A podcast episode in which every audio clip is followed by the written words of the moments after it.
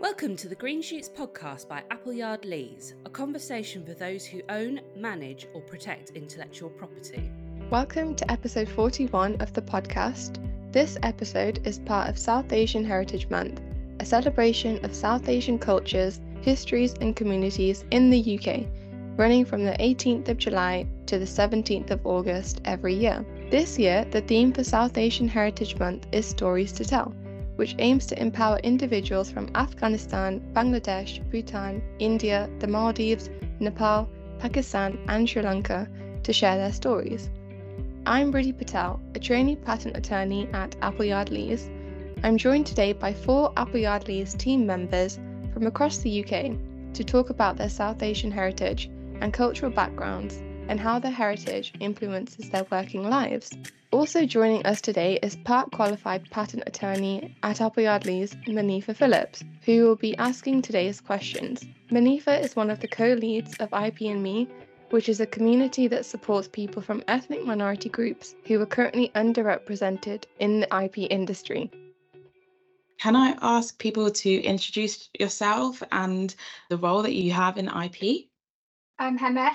I work in Manchester I work in patents and trademarks, and I'm a senior IP paralegal. I'm Vishal, work in the Leeds office. I'm a chartered trademark attorney. We help with brand protection and specifically trademarks, designs, and, and copyright.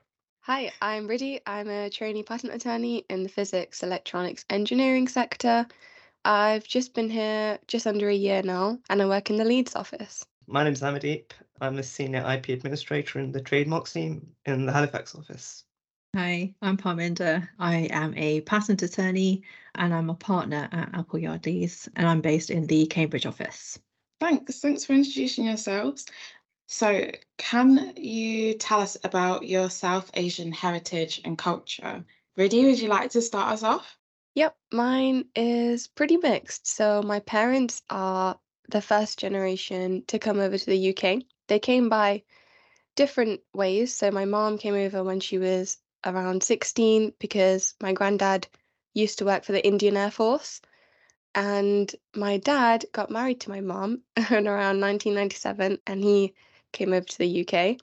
I was born in London, but right now my family is spread over India and the UK and America. So we've got a good mix of people. I can get lots of flights and go to lots of different places and have free accommodation, which is fantastic. Culturally, I'd say I live in a very Indian household. All the foods are there, all the strictness is there as well.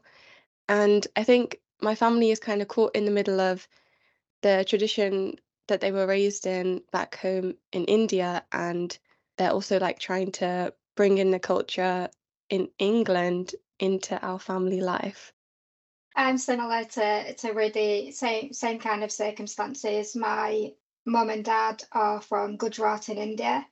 They came over in the 60s. Well, my, my dad was actually went from India to Kenya and then to the UK, whereas my mum came directly from India to the UK. And same as Riddhi, really traditional at home. We we kind of observe most of the religious kind of events that happen in the Hindu calendar, which is many. I think in 2023 there's about 37 religious days so there's a lot to observe but yeah yeah it's i can totally relate to trying to balance kind of the western influence of life into kind of more traditional kind of lifestyle i guess so very similar to Hema and and Riddhi. Uh, my parents weren't born in the UK. My my dad was born in, in Tanzania. My mum was born in Uganda. I was born in, in Leeds as a, as a British Indian. My parents are Gujarati they came to the UK with not very much money, had to work hard, and and unfortunately, I think our generation has has been very very kind of lucky in a sense. My dad was born here. My mum was born in India. I come from like a Punjabi background. Yeah, so my mom came over in the nineties. So there's always been like a bit of a culture balance between my mother and my father because he was born here, so he adopted the British culture quite early throughout his youth, but my mother still had a mainly Indian culture. So that's probably helped in harmonizing a divide essentially within our household. It's interesting, I think, to have a culture from like a Punjabi background and the English background because essentially you live like two different lives between your household and when you go to work or when you go out. So my background is quite similar to other people's, already been mentioned on the call. I was born in the UK, in London, quite a long time ago, I think, probably Uh, one of the oldest people on this call. but my parents moved to the UK in the 70s. So my mum was born and raised in Kenya. Her family moved over to Kenya a long time ago. So they were quite well established by the time she was born. And then they left Kenya when things took a turn in East Africa. They felt it was safer to go elsewhere because they had lived there while Kenya was still part of the British Empire. They were British citizens, and so they came over to the UK as British citizens. Dad is from India. He was born and raised there, and he came over to sort of seek his fortune, as it were, when he was a teenager. And my parents met in East London, got married, and eventually had me, and had moved over to West London by that point. So, uh, yeah, it's been interesting um, in terms of the various cultures that we had at home. We had very much an East African influence as well in terms of food, in terms of some of the language that we used at home. So we do know some words of Swahili as well. And we had the influence from from India as well. And obviously my mum is of Indian origin I guess, even though she wasn't actually born there. So it, it was actually really interesting growing up because, you know, my mum always felt like she was African because that's what she knew, even though, you know, at home with her family, she would have spoken Punjabi and, you know, eaten Punjabi food. She didn't really have that link herself to India, whereas my dad really did. That was, you know, their little sort of tussle. That was their joke. And then we brought a third sort of mix into it by being born and raised in the UK. That's really interesting. One thing I wanted to ask about was a few of you mentioned the balance between more traditional aspects of your household and like being out at work, you know, in your personal time, it being less so traditional. Like, can anyone give insight into what you mean by traditional for those of us who aren't sure? I think a good point to raise with that one would be something that my mum's definitely mentioned, which is sort of what to wear to work. So at home, she might prefer to wear something more traditional, like a like an Indian dress.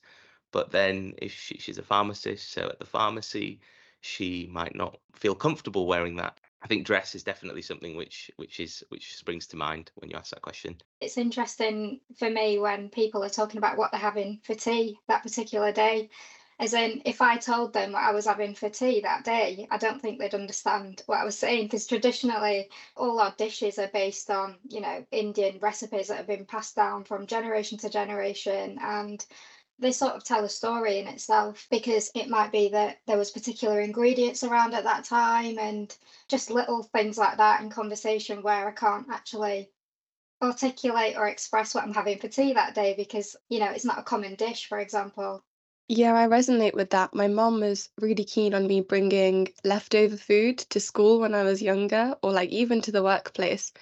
But everyone would turn up with their standard sandwiches, and I'd be there with some rotli and some shak. And my like my friends, they just would be fascinated by the food, but I wouldn't know how to explain it to them. Sometimes those words don't translate into English, or I don't know the translation into English, so I can't articulate it very well, but it's a funny scenario when you come across it when people ask, What are you having? And you're like, I just can't explain it to you. in your dress, in applying for jobs and like entering different workspaces, would you dress differently than you would otherwise feel comfortable? I know, Vishal, you mentioned like what your mum might prefer to wear. I'm in a bit of a weird situation because I was born in Leeds and the, I was raised obviously in, in Britain. So my kind of upbringing has been I've seen both sides to it, and I feel comfortable either way. Actually, I'm quite flexible on that front personally, but I think it's probably more of a challenge for like my parents because they, you know, were raised in a different country prior to coming to the UK, so their perspective is obviously a little bit different. Personally, I feel okay, you know, wearing a shirt to work, for example, or going out wearing joggers and a hoodie or or, or, or jeans or etc. So, but I, I have got I have definitely got friends who, you know, might wear something more traditional out and about. For me, for a very long time, the only formal wear that I had, like fancy stuff, was actually, you know, something Indian. So, you know, maybe it was a langa or it was a sari. And, you know, if you're going to a black tie event, you're like, I'm not really sure if I can wear this or if everyone's expecting me to wear a normal dress or something. And I think it is actually really cool when someone just decides, I'm actually going to wear something that I feel comfortable in and that I already own. I haven't actually done that myself. I just went out and bought some dress, you know, just thought I'll blend in here. I think that's the only time where I think, oh, actually, I've got this really expensive thing that I wore once at a wedding, and it'd be quite nice to roll it out again. But I don't know if I can, if it's appropriate, and I and I don't know if people are going to look at me really weirdly if I'm wearing, you know, this really pretty sari, but everyone else is in a dress or in a black tie outfit. But other than that, I don't really think I would be wondering about wearing anything traditional at work because like Vishal, like others, I was born and raised here, so I'm more comfortable in a in a hoodie and jeans than anything else. So now that South Asian Heritage Month is established, what has it meant to you? Have you engaged with it outside of the workspace or have you seen it predominantly like via work? Via work. introduced to it via Monifa and seeing Parminder's content on LinkedIn as well It's been pretty useful. yeah, I genuinely didn't know it existed, but I'm quite happy after doing some work with it that it does exist. It's really fun to have conversations like this and to relate on things as well that if you speak about to somebody else, they might not quite understand or quite be able to contribute back to the conversation because they just wouldn't know about it. It means quite a lot to me. You know, as you said, I only started relatively recently. Um, so for most of my working career, before that, it didn't exist. And so it's quite nice now that this is a way to sort of raise the public consciousness about South Asian heritage and it's it's you know it provides people of south asian heritage a chance to talk about their backgrounds. It's a chance for allies to listen and understand our histories and to learn that we're not all exactly the same. We don't all come from the same place. We don't all celebrate the same things. We eat different food depending on where our families come from and stuff like that. And i think i think that's really important. But personally for me i think one of the reasons why it's really valuable is because I think I was kind of naive when I was when I was growing up. So I grew up in London. Probably 95% of the people in my school, both high school and primary school, were ethnic minorities. And I grew up in this like really diverse area.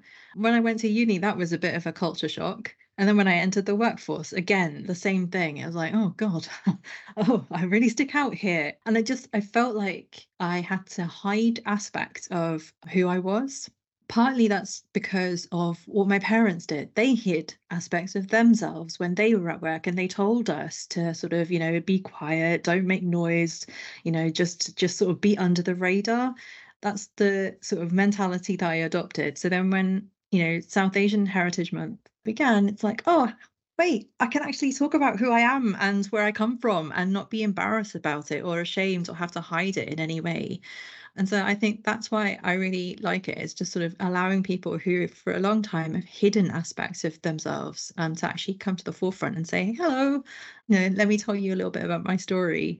Actually, just having these conversations even today has like reminded me of so many things which we were all brought up with which are quite unique to to each other and and actually you, you end up forgetting about it because you just think oh it's just normal or it's just the way it is. So one interesting one was my my granddad. His name was monsuk and people at work used to call him Tony. So like just because they must have found that that worked and he never said anything. He just used to say that's fine you can call me tony i'm not too bothered. But i think nowadays it's actually more important to really embrace who you are and be your authentic self both in and out of work it's nice to see at least in the ip community that we've got we've got this podcast and there seems to be lots of events going on around the area but also just in other professions too i think it's really nice to celebrate what people have achieved in the South, kind of from a South Asian kind of background. It's amazing where that kind of, I think, at least in my family, there's been a shift from, you know, when I was brought up, it was always, you know, you need to be a doctor or you need to do, you know, become a lawyer or do, do, you know, all of these dentist, etc. But now it's like definitely a lot more, I feel like the parents at least are a lot more open to allowing their children to consider alternative career paths and what actually they have a inherent kind of passion for. So yeah, just embracing the successes is what it means to me. You've just reminded me, Vishal, that the names thing I don't have a nickname at work, as far as I know. there was like a whole generation of at least Punjabi families who were naming their kids like Stevinder or Gary Jeet or something like that so that they could be shortened to Western names really easily. It's so bizarre to think about. I remember being really resentful at sometimes because I was like, oh God, I've been given this really long name that's really hard to pronounce and, you know, doesn't often fit into a form when you've got uh, to fill in a form. But now I'm really proud that I've got a name that means something that you know is is a proper Punjabi name with an actual meaning, and yeah, that's a big part of my sort of heritage and who I am, and have a middle name as well. So my middle name is Kaur. It means something, and for a long time I hid that that was my middle name, even though quite often you have to give your initials for things. And you know, I just used to gloss over what the K was. I was like, I don't want to make it even more complicated for you now to you know throw in this other random sound for you. But now, like, it's there on lots of things. It's on my LinkedIn profile. It's actually on Companies House. You know, now that I'm a partner I'm listed there, I'm like, yeah, this is really cool. I'm actually embracing the thing that I've hidden for a long time. Things like this, like South Asian Heritage Month, but other broader um, discussions that have been happening for the last sort of eight, nine years in IP, you know, on diversity have just helped me to sort of go, yeah, cool. I can I can just be myself and reveal who I am which I know sounds very silly because you can see who I am a little bit, um, but there's still lots of things that you can hide about yourself. I think it's really interesting what you, you said about you can see who I am. And it's interesting because I sometimes find that although people can see that I'm a Black person, they sometimes might not acknowledge my full identity. For example, even that thing of like, for examples, and seeing that your granddad isn't is not white and maybe doesn't have the name Tony, but not really acknowledging that he has a name and you can just show him respect by calling him by his name. Like sometimes there can be a bit of a disconnect where people can definitely see that you're an ethnic minority, you come from a different culture, you have a different heritage, but they're still not like making that leap to like connect with you in that way on these different aspects. I also think it's really nice that a lot of you seem to have touched on this like clear pride that your family has in your culture and all the things that they immersed you in and how for your generation the way in which you can express that pride is is like slightly different it's like a new challenge to like yeah how can i show this even more so i think that's like a really a really beautiful underlying like you know teaching or something but Amadi for um like what does do you have anything else to say about what South Asian Heritage Month means to you? For so long, for such a massive part of my life, I have tried to blend in, whether that be at school, at work, wherever, I've always tried to blend in. And I think my parents equally, when they came to this country, they they, they did hide things. And again, it's all about blending in. But this this event, this um, kind of shines a light on things that we wouldn't ordinarily talk about. Yeah, same here, really. I never really heard about South Asian Heritage Month before this month, essentially. And just like Vishal, really came up to me in the Leeds office as well and also asked if I wanted to join the podcast. And I was quite reluctant at first, mainly because I'm quite new here. I've only been here about five months and it's the first time doing something like this. I've really enjoyed it. It's nice to be able to like relate to other people who've like shared similar experiences to you, especially in the IP community, which it is predominantly white and you don't generally get to relate to other people on that level. And same thing as Vishal was saying that when we're younger, we get told to either become like an engineer, doctor, or lawyer. And I did an engineering degree and I thought that wasn't for me. I start my trademark attorney contract next month, but it's been so difficult trying to explain to my family what trademark law even is or what IP law is and how I've gone from engineering to IP law essentially and what even is the correlation. Now that we've covered these aspects of your identity, your culture, your heritage, your your faith, do you feel that you bring your full self to work? And if so, have you always felt that way or has that changed over time? I would say that over time, and especially in the last few years, I've brought more and more of myself, uh, more and more of my heritage to the workplace. So, for example, using my middle name, talking on LinkedIn or elsewhere about Diwali and Vaisakhi and and things like that, things that are important to, to me. I'll tell you a really silly story. One of the things that I've worried about for so long is that people think Indian food is smelly in a bad way or even it's, it's actually really fragrant and beautiful but you know it, there's there's there's just been this stereotype for a very very long time. And so you know, if I do cook something, uh, some Punjabi food, I don't bring the leftovers to work because I'm just so frightened that someone is going to say, "Oh, what's that smell in the kitchen?" and you know, just make a scene. Because, and part of this is just because of that sort of trauma or that that experience that you know my parents said, "Oh, you don't take that; you just take sandwiches in," right? And then I I I realized how ridiculous this was recently because one of my colleagues just opened up like a packet of ready-made basmati rice and put it in the in the microwave to heat up or something. And I was like, what is happening here? Like, I don't understand why he's doing this and I don't just bring in my own rice from home. You know, it's creating the same sort of smells in the microwave and in the kitchen area. I just thought actually I should just start doing that. I don't know what's really holding me back anymore. Just just crack on. If we talk about going out for a curry after work, I don't see why I can't also eat my leftover curry in the office. I'm nearly 40 years old. It's taken me quite a long time to get to that point, I'll be honest. I'm hoping other people on this call are not as ashamed or embarrassed about bringing in food or leftovers into the office. But yeah, I think that that's one of the like stupid things that has happened recently. But yeah. I've actually brought in samosas for the whole of the Manchester office a couple of times, homemade samosas, and honestly, they love it. They're just like, when's when's it happening again? No, I can't. It takes too much time.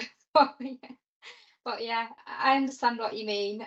But yeah, I just I like I said, I'm a big foodie, so I embrace it all. I remember taking in a big box of burfi um, for Diwali one year, and I just sat there, sort of really nervous for the whole day, just thinking, are people going to like it or are people going to hate it?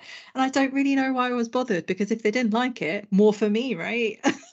um, but I was genuinely like really worried that people were going to be like, what's this? It's different. It's not like a normal chocolate. Why didn't you just bring in normal chocolate? But I think it's sort of part partly on us as well to actually share our culture with people and not hide it. So if we're willing to just be put ourselves out there, then we should go for it. And I think things like South Asian Heritage Month allow us to do that a little bit more. But sorry, really, carry on. I was just going to say when I was in school, my mum would uh, always encourage me to bring leftovers, like I mentioned before. If I didn't take it, she would say, Are you embarrassed to take our food to school? Are you embarrassed to take it to work? And that you know, triggered me in one sense because, like, why should I be embarrassed? I love this food. And I also realized that other people love this food too. Like, a lot of work dinners can sometimes be going to Indian restaurants. And I always sit and listen to other colleagues marvel about the foods and wonder about what's in it. So, if I'm cooking the same food at home, you know, I should be really proud that I can make this food at home to restaurant standard yeah it's it's really good to touch upon like i guess that form of anxiety like i think today when people think about racism sometimes people think about those overt slurs and like huge actions um, that maybe some of us in our generation have experienced or maybe more so it happened in our parents generation.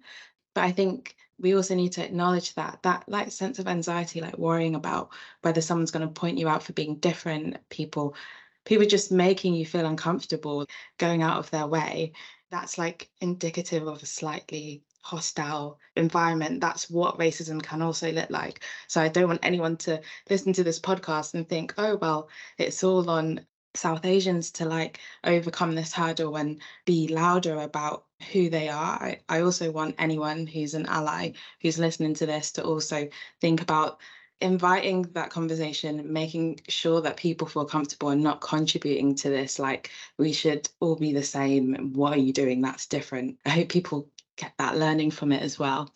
I have Yeah. a nice little story to share following on from that about a kind of positive story that I experienced at at work. So I had a colleague, I brought some food in on a fuddle and everyone really liked it, which was really nice to see. And a colleague of mine actually said, like, not that I would know, but how do you make that? and I had to like text my mom and be like, Mom, how did you do that? Because everyone really liked it. And that was really nice to see because they must have liked the food so much that she like literally sent me a picture, wrote it down on a piece of paper, and we sent them the recipe and they gave it a go at home. So that was actually a really nice story. That colleague particularly enjoyed cooking and she really, really loved it afterwards and sent me a picture. So that was cool to see. That is a nice story. Does anyone else have any like nice stories from work where you've gotten to like connect with someone in a similar way? So, in the first year of the pandemic at Diwali, I think it was one where we were almost able to celebrate and then we went into lockdown, I think. And I remember it being a little bit controversial because they were like, oh, well, you know, it's it's just happened just now or something, um, when loads of people were about to celebrate. So I think that year, me and my family were going to get together and then weren't allowed to get together. And so I decided to to make some stuff at home uh, by myself. But I remember talking to one of my colleagues, and she said, "I remember when you brought in like barfi at work, I, and I've like got some ingredients to make it." So then she made it as well for herself and her family, and I was like, "This is really cool because now you know." We're not together. We can't be together in the office. We can't be together in our families, but we've shared something together in this a very difficult time as well. And I thought that was pretty cool. Also, it's very difficult to make Indian sweets. So, full kudos to her for actually having a go. Thank you everyone for joining us today. It's been really lovely to hear about your heritage and your backgrounds. Thank you for all your questions today, Monifa. If anyone is interested in learning more about South Asian Heritage Month or IP&Me, please don't hesitate to contact me, Riddhi Patel, or Monifa Phillips on LinkedIn. Thanks for listening to the Green Shoots podcast by Appleyard Lees. If you have a question or issue you would like our IP specialist to discuss on the podcast, then tweet us at Appleyard Lees or email us at ip at appleyardlees.com.